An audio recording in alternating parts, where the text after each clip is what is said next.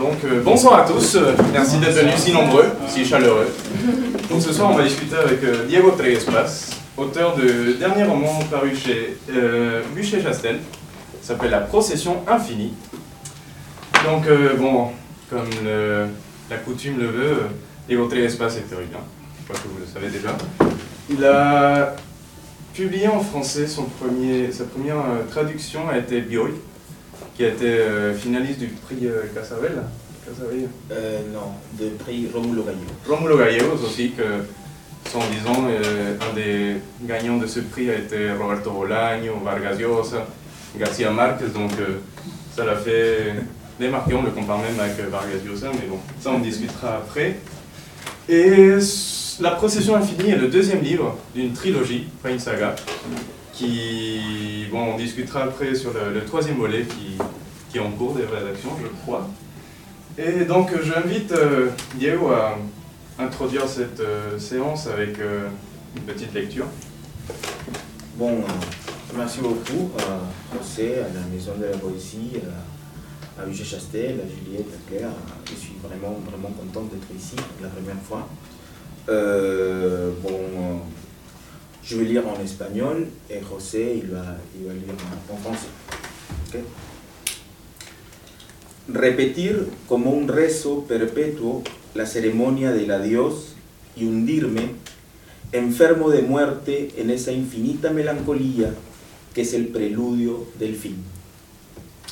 De répéter comme ancienne une perpétuelle cérémonie d'adieu et de m'enfoncer, malade de mort, dans cette infinie mélancolie qui est le prélude de la fin. Dans ce livre, nous voyons des personnages qui sont perdus dans le monde, en Europe euh, particulièrement. Et on parle d'un Pérou euh, qui sort à peine de la dictature et qui est dans une pseudo-démocratie. Est-ce que vous pouvez nous dire un peu plus sur ce titre, sur euh, c'est quoi cette procession infinie dont il est question dans, ce livre? Bon, la procession infinie se réfère au deuil.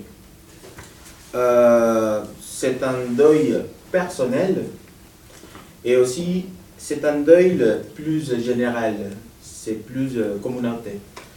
Euh, les premières et les deuils du personnage du roman. Euh, on a Diego, Cayetana, Mateo, et Francisco. Tout appartient à une génération de Péruviens qui ont grandi avec la guerre. Euh, ils sont adolescents pendant la dictature. Euh, donc ils sont habitués à la violence. Hmm.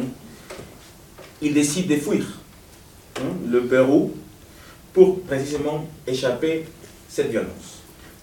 Euh, mais ils ne peuvent pas. Ils se rendent compte que c'est impossible. C'est un fortuose de fuir, c'est passé. Ils n'y arrivent pas. Euh, il n'importe euh, si- s'ils vont loin du Pérou, la violence les poursuit. Donc on parle d'un deuil non résolu. Ça, c'est la part de, de, de deuil de personnage. Mais d'un autre côté, on a, on a le, le deuil général. Ces deuils concernent le Pérou, concernent nous, les Péruviens. Nous sommes un pays traumatisé par le passé et on n'a pas réussi de surmonter cette douleur. Donc, quand je parle de la position infinie, je parle de qu'il n'y a pas une réconciliation possible. Pour trouver la paix, il faut trouver aussi, il faut avoir la justice. Je pense que dans mon pays, dans ces moments, il n'y a pas de justice. Euh, dans la trilogie de la violence politique, que j'ai commencé avec Bioy, je parle de, la mémoire. Je pense que la mémoire est la richesse d'un pays. Euh, au Pérou, maintenant, il existe une politique contre la mémoire.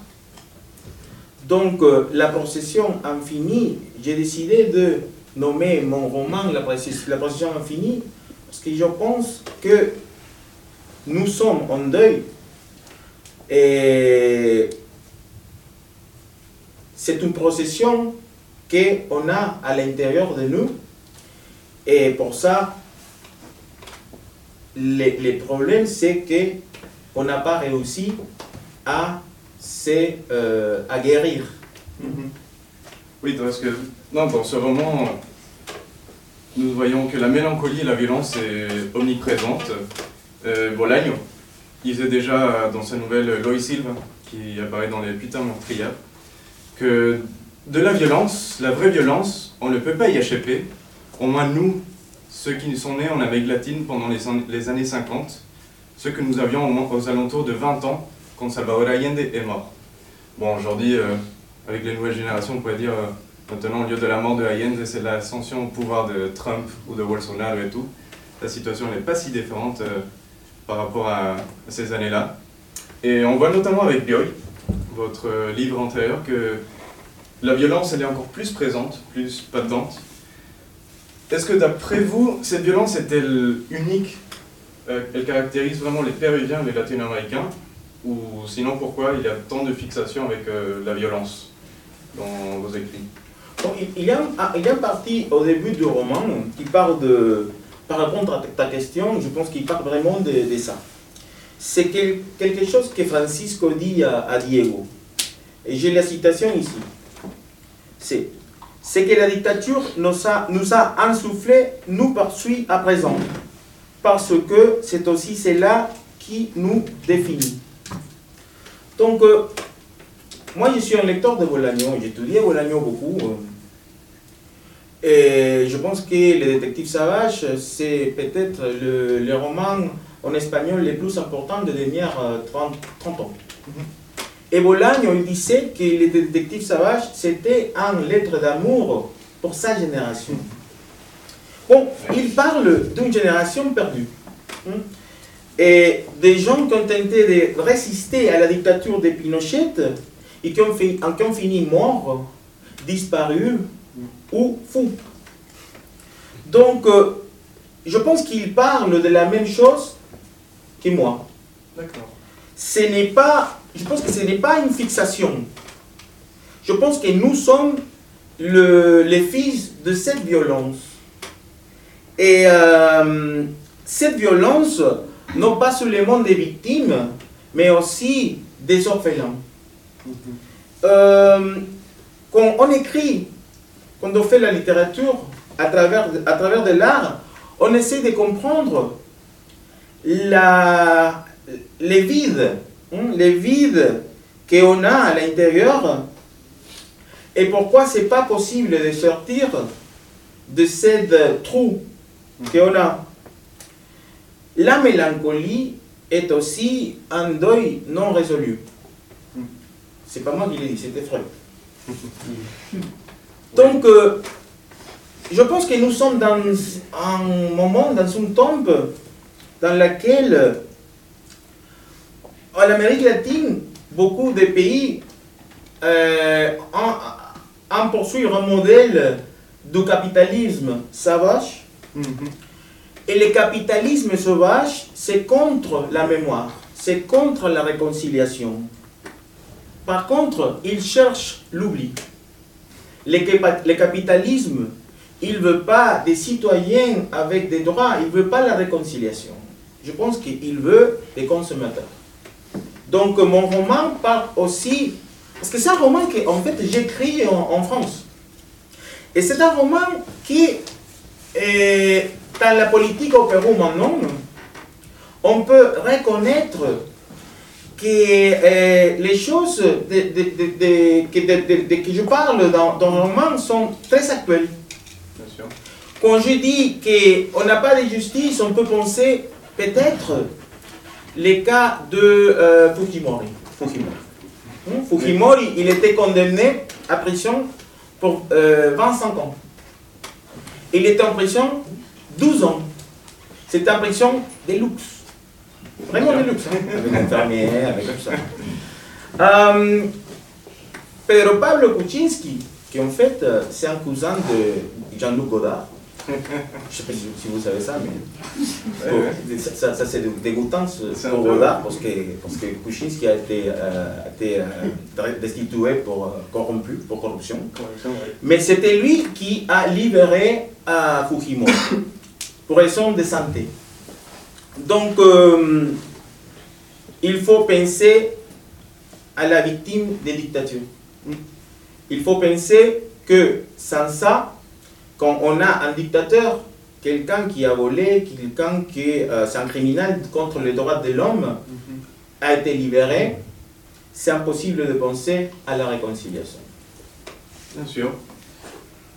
Parce que bon, revenons plus euh, sur, bon, disons, la forme du livre. Euh, on pourrait dire, bon, on parlait de Walagno à l'instant avec les détectives sauvages.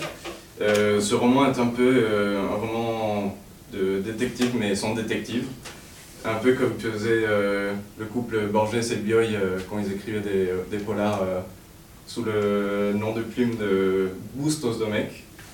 Et d'autre part, on a un livre qui est vraiment fragmenté, et avec une géographie qui est très éparse, et même avec un soundtrack, quand vous êtes rentré, partie de morceaux qu'il cite Diego et qui met comme musique de fond lors de certains passages, bon, vous avez pu l'écouter. Donc du coup, Vu cette, euh, cet hybride qui est ce roman, comment est-ce que vous pouvez vous qualifier votre œuvre euh, littéraire? C'est quoi? C'est quoi cet animal? Bon, dans ma littérature, j'essayais toujours de, de incorporer des différents genres. Euh, les plus importants, surtout, c'est le cinéma. Étudié le cinéma au Pérou. J'ai fait un petit court métrage. J'écrivais sur, j'écris sur le euh, au journaux au Pérou euh, de, des critiques cinématographiques. Donc, euh, j'ai en connaissance, mais quand j'ai commencé avec la trilogie, je me suis rendu compte tout de suite que ce n'était pas possible d'écrire sur la violence, et surtout sur la violence qu'on a eue au, au Pérou. Une violence brutale en violence que euh, c'était difficile de décrire. Donc je me suis rendu compte que c'était nécessaire de violenter les mots, de, de violenter les structures narratives, les tombes. Euh, je voulais parler de la violence et je me suis rendu compte que je ne voulais pas l'éveiller. Je ne voulais pas les maquillages. Parce que j'ai déjà eu des, romans sur la violence politique. Et je me suis dit, ben voilà, ça c'est cool, mais. Je, voulais quelque chose qui euh, fait réagir euh, chez les lecteurs, qui, qui, qui produise une commotion. Euh, les cinémas, je trouvais que tout m'aidait à faire ça. Euh, quelquefois, avec euh, différents genres, on peut réussir à montrer ce que la littérature ne te laisse pas. Bon, je parle par exemple de, de, la structure des scripts, de l'idée de mise en scène, de euh, la fragmentation de différents points de vue. Donc, euh, c'est vrai aussi qu'il y a un énigme, une structure policière. C'est ça que j'ai fait aussi au, au Bioy. À euh, euh, il faut qu'on découvre qui est en train d'assassiner les militaires qui ont violé cette femme, qui euh, apparemment est terroriste de. Donc, j'ai fait mes doctorats aux États-Unis et et ma thèse, c'est sur les romans policiers, que j'appelle les romans policiers alternatifs. Et je l'appelle les romans policiers alternatifs parce que je voulais parler du roman que pendant les dictatures à l'Amérique latine, on essayait de montrer la réalité. Ça veut dire, dans les romans policiers, il faut qu'à la fin, on, euh, les détectives qu'il faut qu'elle résout l'énigme et que l'assassin, on peut dire, le coupable, soit euh, en prison, qu'il termine en prison. Donc il faut que la justice qu'il y a des justices. Mais dans notre pays, un- des pays corrompus, ça c'est pas possible. Et moins dans, dans la dictature. Donc euh, il y a des écrivains qui ont essayé de faire des romans policiers sans détective. Et romans policiers dans lesquels à la fin il n'y a pas de justice. Donc euh, dans mes romans j'essayais de faire la même chose. C'est des romans différents, des policiers différents. Parce que je vois un de ces, bon, si on pourrait l'appeler un de ces policiers, que pour la première fois il est nommé Diego dans La Possession Infinie, mais qui apparaît aussi dans Bioy, et si je ne me trompe pas aussi dans Hudson El Chato. Et disons, est-ce que vous pourriez nous parler un peu plus sur ces fils conducteurs qui sont les détectives, vos personnages, l'intertextualité et vos autres? Autoréférences, disons, dans le livre euh, lui-même, il, fait de la dérision, il parle de Borges pour parler de Bioy, du dernier bouquin qu'il a fait. euh, il rigole même sur, euh, sur les écrivains latino-américains un peu. Je ne sais pas, que vous pourriez nous parler un peu plus sur ce personnage de Chato, de Diego, qui ressemble beaucoup, même trop, à une personne qui est ici. En fait, euh, c'est la première fois j'écris 100, rom- euh, 100 livres. Celle-ci, c'est le deuxième traduit en français. J'écris trois romans. Ça, c'est le deuxième roman. Et j'écris euh, 12 recueils de euh, nouvelles. Dans les quatre romans, non, dans les quatre livres, sauf Bioy, le château est présent. Ok Désolé. Mais euh, il s'appelait Les Chateaux. Comment dire ah, bah, C'est parce que cherche Les Chateaux sur, sur le roman. Je sais pas si. si, si- si- bon, j'adore, hein. Chateau, Oui. ça, ça marche. hein, Je, je préfère les châteaux. Mais euh, en français, je sais pas si c'est les petits, si c'est euh, le. Bon. Vous, vous comprenez ce que- qu'est-ce que ça veut dire château Le petit, Les petits? Bon, voilà, les petits. le petit détail. Ok. Énorme. Donc, euh, euh, les châteaux s'appelaient les châteaux tous les tomes, de Hudson el Redentor jusqu'à Adormecer a los Felices. Mais euh, dans, dans la précision infinie, c'est la première fois que je l'appelle Diego. Et il habite à Eter-Marcel, dans une chambre de bonne. Il, a, il était en train, il, il essayait d'écrire un roman, il n'a pas réussi. Donc c'est vrai qu'il c'est comme un alter ego. En même temps, euh, et beaucoup de personnes pensent que moi, que je suis El Chato, non? Mais il y a beaucoup de choses que, que je n'ai pas fait. Je pense que lui, il a, il a une vie, euh, euh, c'est mieux que la, que la mienne. hein. Il, a, il, a, fait beaucoup de choses. Hier, avec Jordi Bata, il m'a demandé des trickies. hein. Il m'a demandé, je ne sais pas si vous, si vous- Il m'a dit des trickies, je je veux parler des trickies. hein. Et les trickies, c'est une façon de parler de Francisco pour le. Moi, je sais les mots en, en anglais, mais c'est les threesome, ça doit être les ménages à trois. les ménages à trois. Voilà, les trickies. hein. Donc, euh, Diego, c'est un, un- un personnage qui c'est récurrent. Euh, et moi, quand j'écris, je rigole beaucoup parce qu'il y a beaucoup de blagues, il y a des, des parce que quelqu'un qui a réussi à lire tous mes romans peut faire la liaison entre la réalité, ce que c'est réel et peut-être euh, il y a l'intertextualité présente. Bon, Borges, c'est un- c'est une blague, non? C'est la référence à Bioy. Hmm? Et aussi le fait que, euh, que Francisco appelle Chato euh, Marguerite, non, bah, c'est pas Vargas Llosa, bien sûr. Et il était fâché, vraiment, il est fâché, fâché, fâché, il ne veut pas ça. Euh, donc, euh, oui, quand j'écris, j'essaye de euh, faire une liaison entre tous mes livres.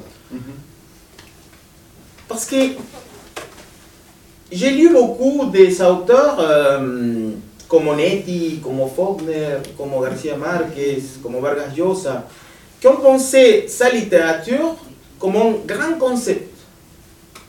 Et c'est ça que je, je veux. Les châteaux, ils vieillissent comme moi. Et aussi, euh, les personnages d'un roman qui s'est pas traduit en français, qui s'appelle El Círculo de los Escritores Asesinos, les cercles des écrivains assassins. Par exemple, il y a des personnages des écrivains réels qui, euh, qui sont là. Il y a des personnages des vieux qui sont à, à, à ce roman-là, et à la position infinie aussi, il y a des personnages dans des nouvelles, il y a des personnages des vieux qui sont secondaires, que à, à- à le livre, à le recueil de nouvelles sont principales dans, dans, dans chaque dans, dans de nouvelles, dans différentes nouvelles.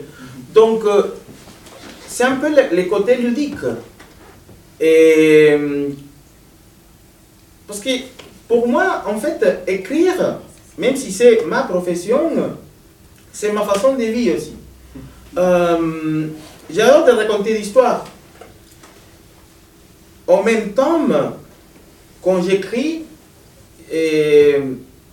j'aime bien de, rigoler moi-même. Dans Bioy, il y a, des moments vraiment brutals, mais il y a des moments qui sont pour rigoler, mais je me, rappelle que euh, j'étais en train d'écrire sur le sur l'industrie du porno, mais le porno des grands-mères. Ok? Ça, c'est dans, Bioy. Et je me suis dit, euh, oh, ma mère, euh, ma tante, ils vont lire ça, qu'est-ce qu'il va lire hein? Et en fait, je me rigolais un peu. hein. Donc, pour moi, la littérature, c'est un jeu aussi. C'est un jeu, c'est une façon de, de m'exprimer et, et ça me donne plaisir. Oui, parce que bon, disons, vous pouvez faire aussi l'expérimentation chez vous. Et vous allez sur le site YouTube et vous tapez Diego Triespas. Et parmi les 10 premières vidéos, il y a une vidéo d'un jeune homme qui, qui est un peu énervé et qui a un exemplaire du livre antérieur de Bioy et qui commence à le détruire pendant qu'il y a une musique de Black Flag qui s'appelle Rise Above qui, sonne de fond. Et lui, ce qu'il reproche à Diego Telespa, c'est qu'elle sacralise trop la littérature, qu'il se prend trop au sérieux. Et surtout, il le répète à plusieurs fois, il euh, l'accuse de métrosexuel. Et, du coup, ce mot métrosexuel euh, nous fait euh, penser à un autre des détectives ou des personnages qui apparaissent dans La Procession Infinie, qui est Francisco, euh, le grand ami du chat. C'est un personnage euh, qui est incapable d'aimer, qui est toujours poursuivi euh, par ce fantasme d'aimer, mais il peut pas, c'est impossible quoi. Est-ce que vous pouvez nous parler un peu plus sur ce personnage euh, de Francisco? Francis. Bon, la première fois que j'ai vu cette vidéo, euh, ça m'a fait peur. hein. Ça m'a fait peur. Il est vraiment bien, hein. Il est, il il est là. Ouais. Non, ça m'a fait peur vraiment. hein. Parce que je me suis dit, mais c'est qui C'est fou, c'est qui sort Parce qu'en plus, il y a les deux autres livres qu'il détruit dans sa chaîne YouTube, c'est Paolo Coelho et le du coup, bon, c'est euh, c'est un ami aussi, euh, Jérémy Rambo, qui qui est publié aussi en français. D'accord. Et c'était moi. Je sais pas, euh, je prends Francisco. Ouais, merci. Bon, Fra- en fait, l'idée, Francisco et Diego, ils sont des amis. Euh, ils sont des amis inséparables, euh, mais ils ne sont pas d'accord sur presque rien. hein. Donc, euh, avec eux, je voulais représenter les deux parties du Pérou actuel. Ça, c'était l'idée. Donc, euh, d'un côté, on a Francisco. Il a, il a du succès. Il est un hédoniste. Il est un narcissique. Il n'est pas mal de tromper les personnes pour obtenir ce qu'il veut. Il n'a pas de grandes convictions politiques. Il vraiment s'en fout. Euh, il est pragmatique. Il est machiste. Et il est peut-être cynique. Euh, on peut dire que euh, sa vie c'est lié à se faire plaisir. Euh, mais c'est un personnage aussi qu'on peut dire il souffre, mais il ne veut pas le montrer. De l'autre côté, on a Diego, el chato. Lui, il est un idéaliste. Il est un écrivain. Il est en train de euh, définir avec ça. Mais il vraiment pense que ces livres, que la littérature, euh, que, que ces interventions publiques peuvent changer les choses dans son pays. Mhm. Et il est vraiment déçu quand il se rend compte que ce n'est pas possible. Donc, euh, il est un homme politiquement engagé.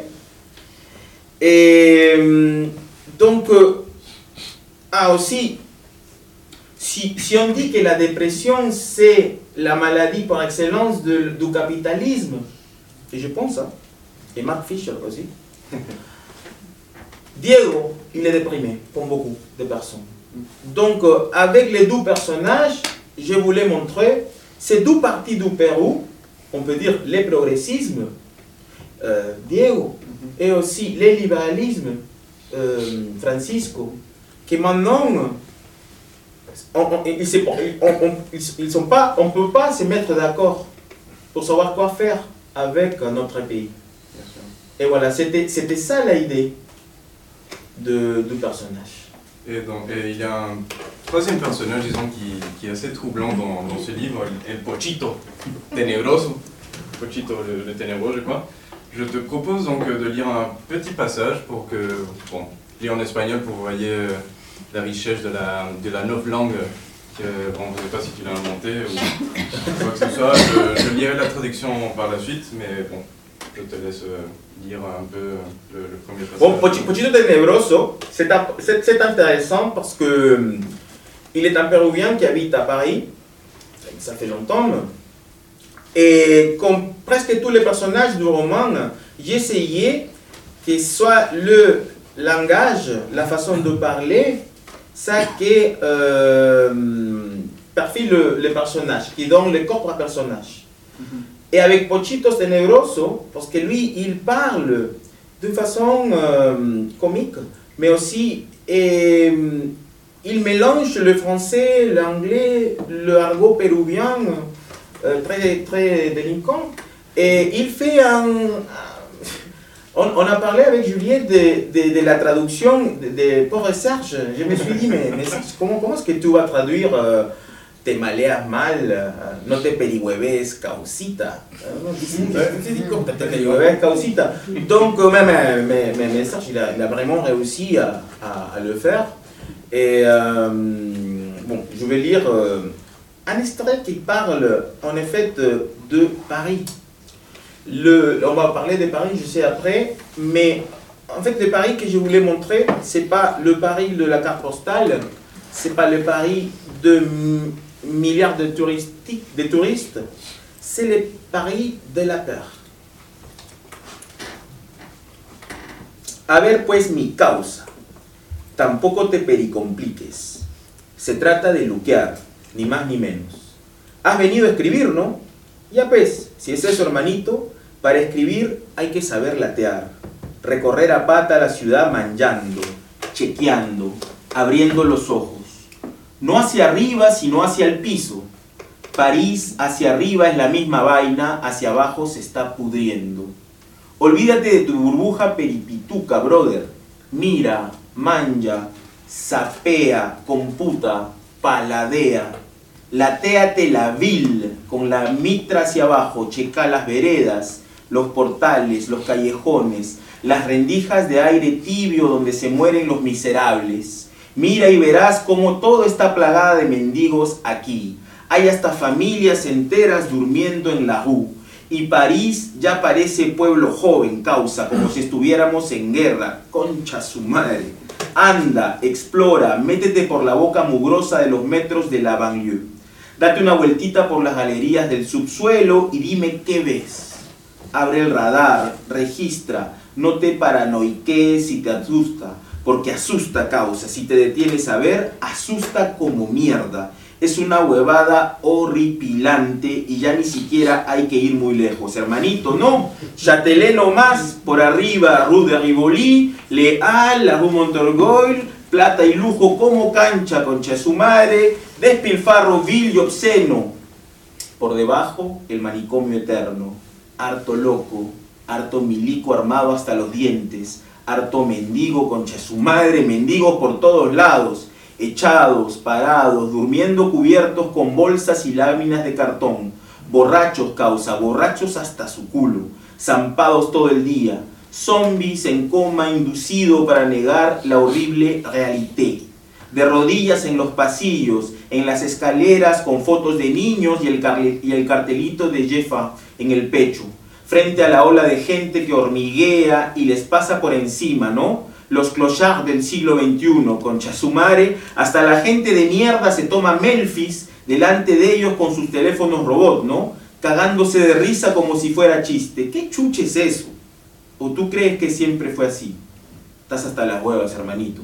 Franceses. Esos no son franceses, te dicen. Ni siquiera son de París. La traduction pour les gens qui n'ont pas trop compris, euh, même pour les latino-américains qui ne comprenons pas tout l'argot péruvien, c'est un peu compliqué. Mais voyons donc, mon cher ami, va pas trop te prendre la tête. Il s'agit de jeter un coup d'œil, ni plus ni moins. Tu es venu ici pour écrire, non? Alors si c'est ça, petit frère, pour écrire, il faut savoir marcher, parcourir la ville à pied, en surveillant ce qui se passe, en observant attentivement, en ouvrant grand les yeux. Pas vers le haut, vers le bas. En haut, Paris, c'est toujours pareil. En bas, la ville pourrie. Oublie ta bulle, petite bourgeoise, mon frère. Regarde, surveille, épie, calcule, savoure. Parcours la ville tête baissée, observe, observe les trottoirs, les entrées, les ruelles, les grilles d'air tiède où meurent les misérables. Regarde et tu verras ce que c'est absolument bourré de mendiants ici. Il y a même des familles entières qui dorment dans les rues. Paris ressemble à Pueblo Joven, mon cher ami, comme si nous étions en guerre, putain de merde. Chemine, explore, pénètre dans les bouches infectes des métros de banlieue. Fais un petit tout le long des galeries souterraines et dis-moi ce que tu vois. Branche ton radar, enregistre. Ne deviens pas paranoïaque si tu prends peur, parce que ça fait peur, mon cher ami. Si tu t'arrêtes pour observer que ça fait euh, un instant, ça fout les chocottes, vraiment. C'est d'une connerie horripilante. Pas besoin d'aller très loin, petit frère. Non, Châtelet tout simplement. En haut de la rue de Rivoli, les Halles, rue Montorgueil, argent et luxe comme terrain de jeu, putain de merde. Gaspillage abject et obscène. Plein de fous, plein de militaires armés jusqu'aux dents. Plein de mendiants, putain de merde. Des mendiants de tous les côtés, couchés, immobiles, en train de dormir dans des sacs, sur des plaques de carton. Saoul, mon cher ami, saoul à en crever, putain de merde. Bourré toute la journée, des zombies comateux qui tentent de fuir l'horrible réalité, à genoux dans les couloirs de métro, dans les escaliers avec des photos d'enfants et leurs petites pancartes J'ai faim sur la poitrine, parmi la foule qui fourmille et les enjambe, non? Des clochards du 21e siècle, putain du chéri. Et des gens de merde qui se prennent des selfies devant eux avec leur téléphone robot, non? En se pissant de rire comme si c'était une bonne blague. Mais c'est quoi ces conneries? Peut-être que tu penses euh, ça a toujours été comme ça. Tu dis quand on a plein le cul, petit frère, des Français? Non, on t'explique que ces gens-là ne sont pas des Français. En tout cas, ils ne sont pas de Paris, monsieur. Donc du coup, Pochito, il nous décrit euh, un Paris euh, très euh, horripilant. Il fait, disons, dans la procession infinie, on a une cartographie de la vie qui passe par le dégoût, ou même aussi par les bars euh, pas chers, disons le Sully, euh, ou les bars qui sont près de rue Montorgueil et qu'il y a des happy hours tout le temps. euh. Euh, donc du coup, pourquoi ce choix, de, à travers la voix de Pochito, qui, est très perçant, disons, décrire Paris de cette euh, façon-là Pourquoi? Pour répondre à ça, il faut que je te raconte une histoire. Pendant les attaques de Paris, et j'étais à la banlieue, dans un concert euh, d'un groupe péruvien de salsa, je pense. Et euh, j'étais avec des amis. Tout de suite, on arrivait de, des SMS, des messages, euh, en demandant qu'est-ce qu'il passe, et, j'étais où. euh, donc, euh, je me, on, s'est rendu compte que, euh, c'était une attaque vraiment terrible. Et pour la première fois, ça, fait trois ans que j'étais arrivé, j'ai senti ce que j'appelle euh, l'odeur de la peur. Et pourquoi je le- je l'appelle comme ça? Parce que la première chose que je me suis demandé, c'était je suis où? Au Pérou, dès les 180, 90 ou à Paris. Donc, euh, l'odeur de la peur, c'est que j'avais un sentiment et vivide de la, la même peur que j'avais quand j'étais à Lima, avec les scotches bombas, avec toute la violence, avec tous les, assass- tout- tous les, toutes les violences qu'on avait avant. Et on était à Paris. apparemment, j'étais sûr, hein, euh, j'étais j'étais loin de tout ça. Ouais. Mais la violence, comme le personnage de ce roman, m'a poursuivi.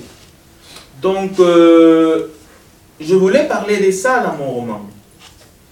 De le fait que peut-être avant, il y a beaucoup de gens, plus de gens que moi, ou personnes de ma génération, français à, à l'Europe, qui n'ont pas à avoir l'expérience d'avoir peur de cette façon, de ne pas savoir Mm. si quelqu'un peut arriver demain, ici, en Europe, à Paris. Donc, euh, je voulais raconter ça. Je voulais parler de mon expérience euh, à partir de Diego, de Francisco, de Cayetana, de Pochito, et pour parler de d'un Paris que euh, c'est le Paris de l'incertitude. Parce que aussi il y a Paris, euh, comme le dit aussi Pochit à un moment, qui dit euh, que Paris est le berceau occidental des écrivains latino-américains. Euh, dans la deuxième moitié du XXe siècle, euh, nous pourrons penser à Paris et l'Amérique latine avec euh, Vargas Llosa, García Márquez, euh, Miguel Ángel Asturias, César Vallejo, des personnes qui ont vraiment marqué la littérature latino-américaine. Je ne sais pas, est-ce que euh, il y a surtout une, anecdote que raconte Pochito sur c'est Alain Delon, qui est un grand fanatique de boxe euh, dans les années 50, qui fait venir un boxeur, euh, un champion de boxe péruvien, euh, Peláez, et il y trouve une mansarde dans le 16e arrondissement. Est-ce que vous pouvez nous raconter un peu plus sur les conséquences d'avoir introduit un péruvien dans le 16e arrondissement dans, les années 60 En fait, cette histoire me, l'a raconté mon ami Elki, qui est en face de nous. Elki Burgos, qui en, en fait, il est un personnage aussi dans le roman. Comme, beaucoup de romans des, amis, euh, il- il est un poète, un ami. Il m'a raconté cette histoire d'Alain Delon. Euh, quand, quand je suis venu ici, je savais déjà l'histoire de poètes péruviens de- de- de- des années 70 qui ont venu à, la, à la roue et, qui sont fait un sort, un, un- un sorte de, de club culturel, chicha, sur, sur tous les, les chambres de banque qui sont, euh, qui sont libérées. Donc, euh, c'était la révolution. J'ai- J'aimais cette histoire parce que je n'ai jamais eu la chance d'avoir quelque chose comme ça. Euh, et aussi parce que c'est des, des- des- des écrivains qui sont continués à écrire, qui sont en activité maintenant. Ils sont mes amis. Donc, d'un côté, c'était un sort d'hommage pour eux. Et de l'autre côté aussi, c'était aussi la, la, la inspiration que j'avais de ces poètes qui ont, réussi à écrire à Paris sans être connus. On, parle toujours de Asturias, Vargas Llosa, euh, Les les auteurs de canon de boom. Mais je voulais parler de eux, de mes amis, parce qu'ils sont des grands poètes et en même temps, ils ont vécu beaucoup. Ils sont beaucoup, beaucoup, beaucoup, et d'une façon dans laquelle j'aurais euh, voulu faire aussi. Je ne sais pas si vous avez fait le lien ensuite quand vous avez su aussi l'histoire de par rapport à. Vous êtes un grand connaisseur de Roberto Bolaño. Je ne sais pas si vous pouvez expliquer aux, aux assistants ici euh, les histoires de Mario Santiago qui Ah, en fait, est passé. euh, En fait, euh, Mario Santiago est passé. Mario Santiago, je ne sais pas si vous connaissez les, les- les romans Le Détective Savage, euh, mais Mario Santiago, c'était Ulysse Lima dans le, dans le roman. Et Mario Santiago, en fait, il était, il était dans, la, dans les chambres de. Euh, et il, il- il a, il a vécu avec les Péruviens. Il a appris à apprécier la musique avec un poète qui s'appelle Elias Duran, qui est un ami aussi. Qui, il, euh, bon, les Péruviens et tous les Latino-Américains, pendant cette année, ils, ils- ils- ils ont, tout volé. Donc ils ont dit, ok, on va exproprier, parce que c'est la révolution, non? Donc euh, ils ont tout volé. pour manger. C'est- ça, c'était la révolution. Donc, ils ont participé de, euh, de cette euh, fête culturelle latino-américaine dans un, un arrond- arrondissement riche. Oui. Et euh, Imaro Santiago, et il était parti de ces groupes euh, de, poètes péruviens. D'accord, oui, ça a influencé un grand mouvement qui est aussi fait partie de Bologne, des infraréalistes, disons. Personne n'en parle, tout le monde euh, parle des infraréalistes, euh, mais personne donne euh, aucun crédit à ces Péruviens perdus euh, dans le 16e arrondissement. euh. Et donc du coup, bon, vous parlez de ce Paris que, bon, je crois que ni vous ni moi euh, pouvons vivre ou vivrons des expériences pareilles. Mais est-ce que, pensez-vous que Paris, ça donne encore de la matière à écrire, de l'inspiration? Je sais pas, qu'est-ce que vous faites ici à Paris Si vous continuez le Parisian Dream euh, de l'écrivain romantique euh, qui cherche encore à Paris de, de devenir écrivain. euh, En fait, j'ai j'ai l'impression que quand je suis arrivé à Paris, eh, tout s'est terminé, que la fête s'est terminée. Que tous les écrivains de ma génération qui ont vécu ici ont parti à, à New York. Et c'était cool. hein. C'était mieux comme ça. Euh, je ne sais pas si je suis venu à, à Paris euh, pour devenir écrivain. J'étais déjà écrivain. Et Il a. C'est une ville maintenant je trouve euh, euh, ma maison. J'habite ici, je viens d'avoir un, enfant. Euh, et je vais rester ici. Mais euh, le fait que ce soit la première fois que je écris un roman entier en France, ça c'est euh, beaucoup pour moi. Ça signifiait beaucoup pour moi.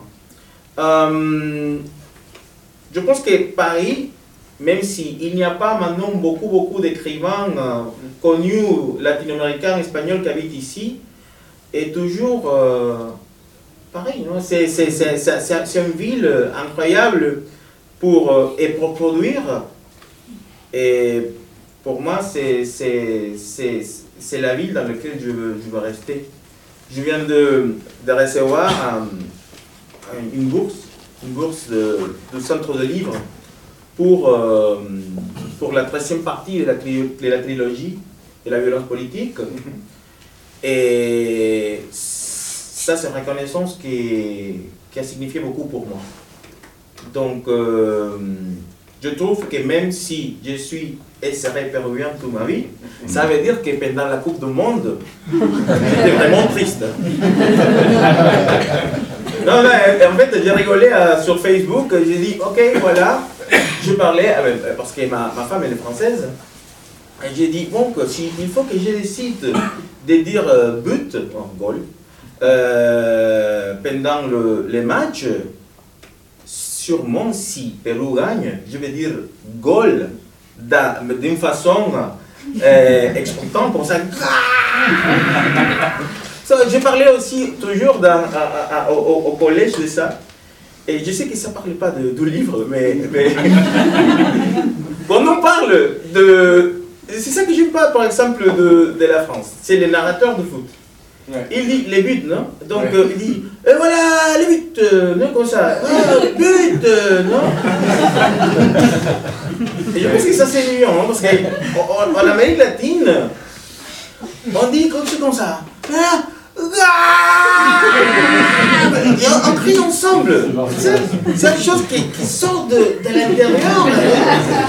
Donc voilà les buts. Voilà. Donc, euh, Donc on va Paris à faire vivre des émotions très fortes. Donc vous parlez en même temps de, bon, de ces Péruviens qui, certains sont assez reconnus aujourd'hui, Ribeiro par exemple qui est passé à Paris.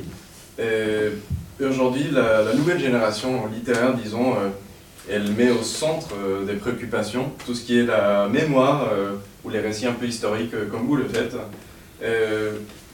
Disons, ça commence à percer un peu dans, la- dans le monde littéraire français, dans les traductions. Ce n'est plus la- le réalisme magique euh, qui l'emporte euh, face à, à des alternatives euh, différentes. Je ne sais pas, qu'est-ce que vous pensez du futur des lettres en espagnol de la littérature? Qu'est-ce que, qu'est-ce que ça va donner? En France? Non, disons, non, en, en général. Bon, en fait, quelquefois que je demande quelqu'un à la rue, c'est un exemple, ok Est-ce que tu connais Pablo Neruda Il me dit oui, Pablo Neruda, c'est un poète chilien. Ah voilà, tu connais. Et quand je demande, tu connais César Vallejo Quoi Et ça, quand je pense à ça, et c'est pas un nationalisme, c'est une chose incroyable parce que César Vallejo, il est ici à Montparnasse. La première chose chose qu'ont fait les Péruviens, même si tu lis pas, même si tu, si, si tu as aucune relation avec le livre, la première chose qu'ils ont fait, c'est d'aller au cimetière à visiter à, à Vallejo. Et pour moi, Vallejo, c'est vraiment, c'est mon fait, c'est les poètes les plus importants de la langue espagnole.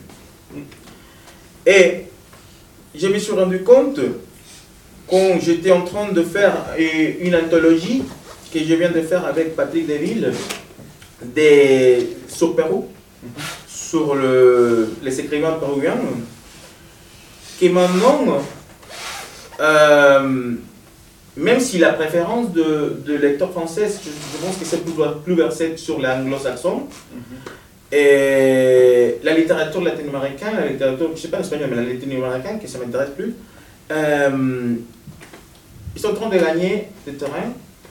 Euh, et j'espère que, que, que ça, ça continue à, à marcher parce que dans ma génération, je parle de, des écrivains latino-américains. J'ai fait une anthologie qui s'appelle El futuro no es nuestro, ça fait pas longtemps, mais bon, ça fait longtemps, 2009. Mais euh, je, je pense qu'il y a des talents. Je pense qu'il y a des personnes qui sont vraiment, vraiment, vraiment euh, préoccupées pour euh, faire, euh, concevoir un, un ouvre littéraire. On, on a parlé avant de les projets la littérature euh, comme un concept qui, qui, qui est à côté toute ta vie. Bon, je pense qu'il y a beaucoup, beaucoup de, de- des écrivains qui, même si les genres c'est le- la littérature historique ou n'importe quelle, sont vraiment très sérieux sur euh, le fait de, numéro un, euh, on ne peut pas gagner beaucoup d'argent avec de la littérature, donc ça c'est sûr. Et numéro deux, il faut écrire quand même. Et ça, c'est c'est ça qu'on fait. C'est ça qu'on fait. Moi, je suis vraiment, vraiment content d'être ici avec vous. Pour moi, c'est une opportunité de montrer pas seulement mon roman, mon art, mon littérature, mais aussi qu'il y a des, des écrivains latino-américains qui ont vraiment un talent et qu'il faut leur donner l'opportunité de, de, de lire, de lire ce qu'ils produisent. Donc, du coup, je vois que vous allez rester en France pendant quelques temps. Le CNL vous a octroyé cette bourse. Est-ce que vous pouvez nous parler un peu plus euh, sur le troisième volet de cette trilogie euh, de la violence politique euh, Je ne sais pas si vous voulez dévoiler un peu euh, au public qu'est-ce que, qu'est-ce que ça se cuisine euh, Bon, je peux te donner les titres. chez vous. Bon, Les titres, après, c'est les seules choses que je. Euh, il s'appelle euh, La loyauté de cannibale. C'est ça comme ça? La lealtad del cannibale. Non, La la lealtad, la lealtad de los cannibales. La loyauté des cannibales. Ouais, c'est ça. Ouais. Pas plus, pas moins. Bon, il parle. euh, c'est- la troisième euh, partie de la, trilogie. Et. euh, bon, je veux, parler du Pérou. Bon, Bioy, Bioy la trilogie, c'est une trilogie un peu historique. Dans Bioy, on voit la guerre civile qui commence dans les années 80 jusqu'à 82, comme avec Maël Guzman, le, le- le leader de, de Saint-Germain et tombe en. Et aussi, c'est l'année de, euh, de la dictature de Fujimori jusqu'à jusqu'à 2000. Après, euh, dans la possession infinie, on parle de la post-dictature. Ça veut dire qu'en 2000, la dictature de Fujimori tombe, ok la possession euh, infinie parle de, de, de cette post-dictature, de, de, de, ce temps dans lequel la on, on récupère la démocratie. Donc, dans, dans mon troisième roman, j'essaie de parler du présent et du futur. D'accord. C'est pas science-fiction péruvienne. Il y a un peu de ça, un peu de ça, un peu, bon, on peut le dire, tu peux dire que oui. Mais euh, c'est un défi, hein, c'est un défi, euh, et voilà, ça. Donc on attendra avec impatience le prochain roman de Diego Treyes Euh, maintenant, on va procéder aux questions du public. Est-ce que vous avez des questions à poser à notre cher auteur ici présent? C'est à vous. Non, sinon, euh, Diego va être en train de signer des livres en haut. Euh, n'hésitez pas à passer à la librairie, euh, acheter des livres. On remercie infiniment Claire, qui qui a mis euh, tout le plateau ce soir. à L'équipe de la maison, la police.